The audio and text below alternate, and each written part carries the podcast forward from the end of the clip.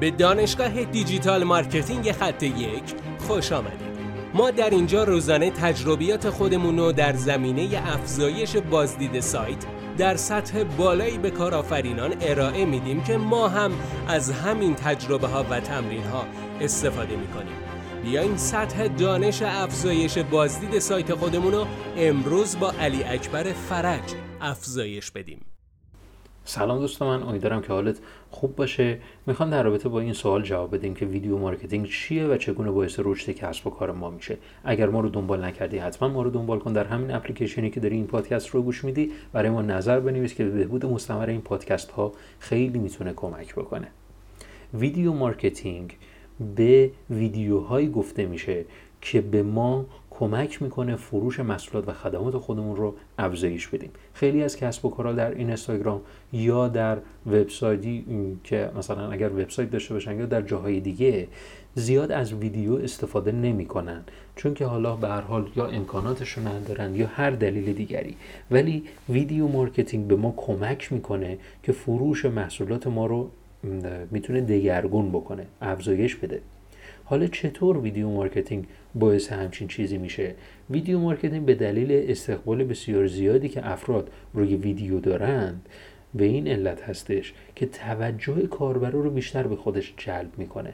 افراد دیگه نیازی نیست یک عکس ببینن یا یک حالا عکس نوشته ببینن به چیزهای این چنینی. شما در ویدیو اطلاعات بیشتری می‌تونید به مخاطبت منتقل بکنید و توجه مخاطبتون هم بیشتر می‌تونید جلب خودتون بکنید و بیشتر می‌تونید محتوا بهش منتقل بکنید.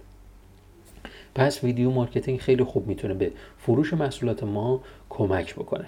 حالا چگونه ما از video marketing در کسب و کار خودمون استفاده بکنیم؟ حتما نیازی نیست که از محصولات خودتون یا از عرضم به حضورتون از شخص خودتون یا چیزهای این چنینی فیلم برداری کنید که حالا دنبال تجهیزات این موارد بگردید. شما در شروع به کار می‌تونید از کلیپ هایی استفاده بکنید درون یوتیوب یا درون آپارات که حالا میان محصولاتی رو معرفی می‌کنن میان موردی رو تحلیل می‌کنن که همین مسئله می‌تونه به مخاطب شما خیلی خوب کمک بکنه. کافیه همون ویدیوها رو دریافت بکنید و تا اون قسمتی که مربوط به حالا کاربران شما هست و می‌تونن استفاده کنن رو برش بزنید.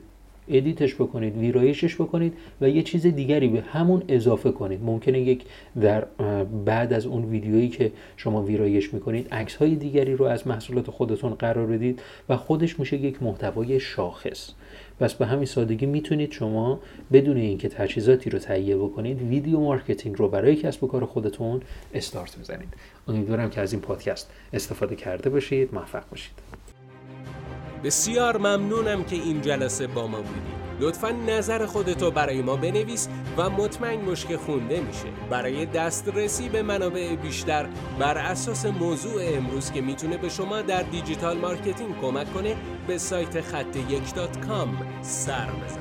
راستی برای اینکه جلسه فردا را از دست ندی حتما ما را دنبال کن.